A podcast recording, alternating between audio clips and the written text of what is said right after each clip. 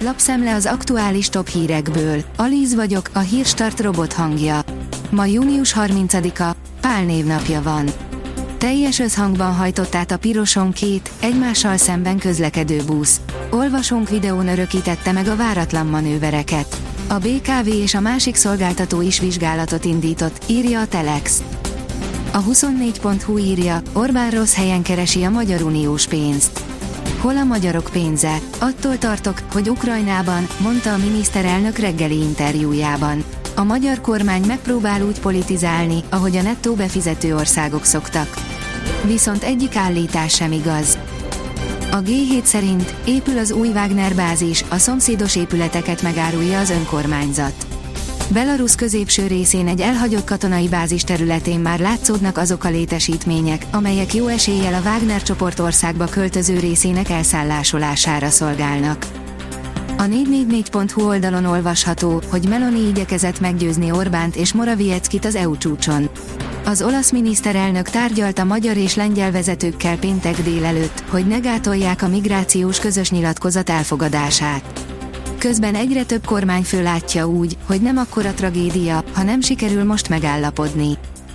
A pénzcentrum oldalon olvasható, hogy 120 ezres nyugdíjából nyomorog a legendás magyar színész, kutyasétáltatást is vállalna.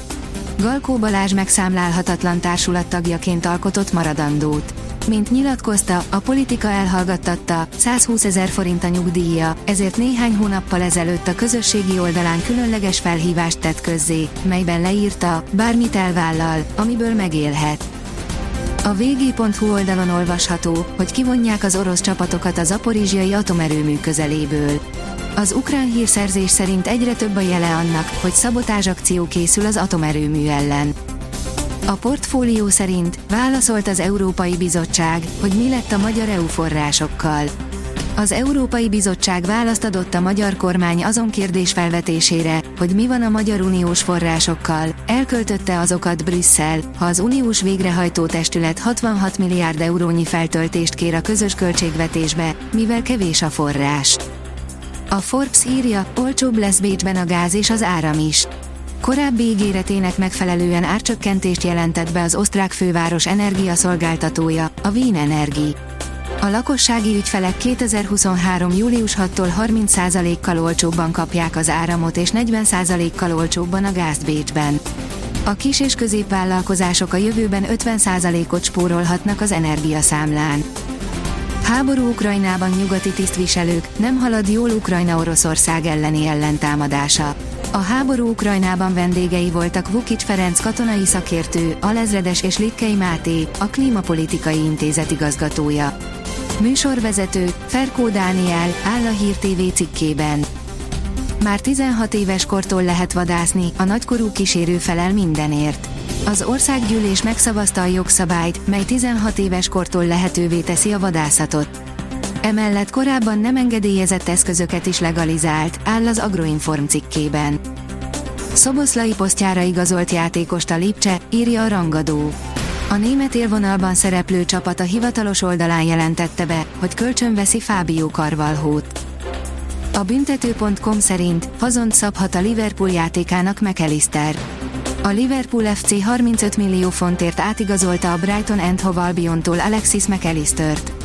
Remek vételnek tűnik a világbajnok játékos megszerzése, hiszen az argentin középpályás játéka jól illeszkedhet a Jürgen Klopp által megálmodott rendszerbe.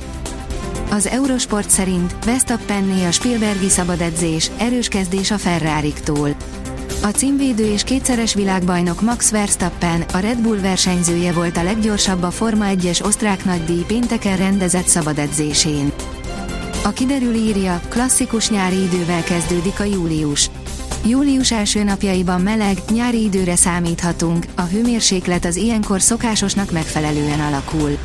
Frissítő zápor, zivatar szinte bármelyik nap előfordulhat. A Hírstart friss lapszemléjét hallotta.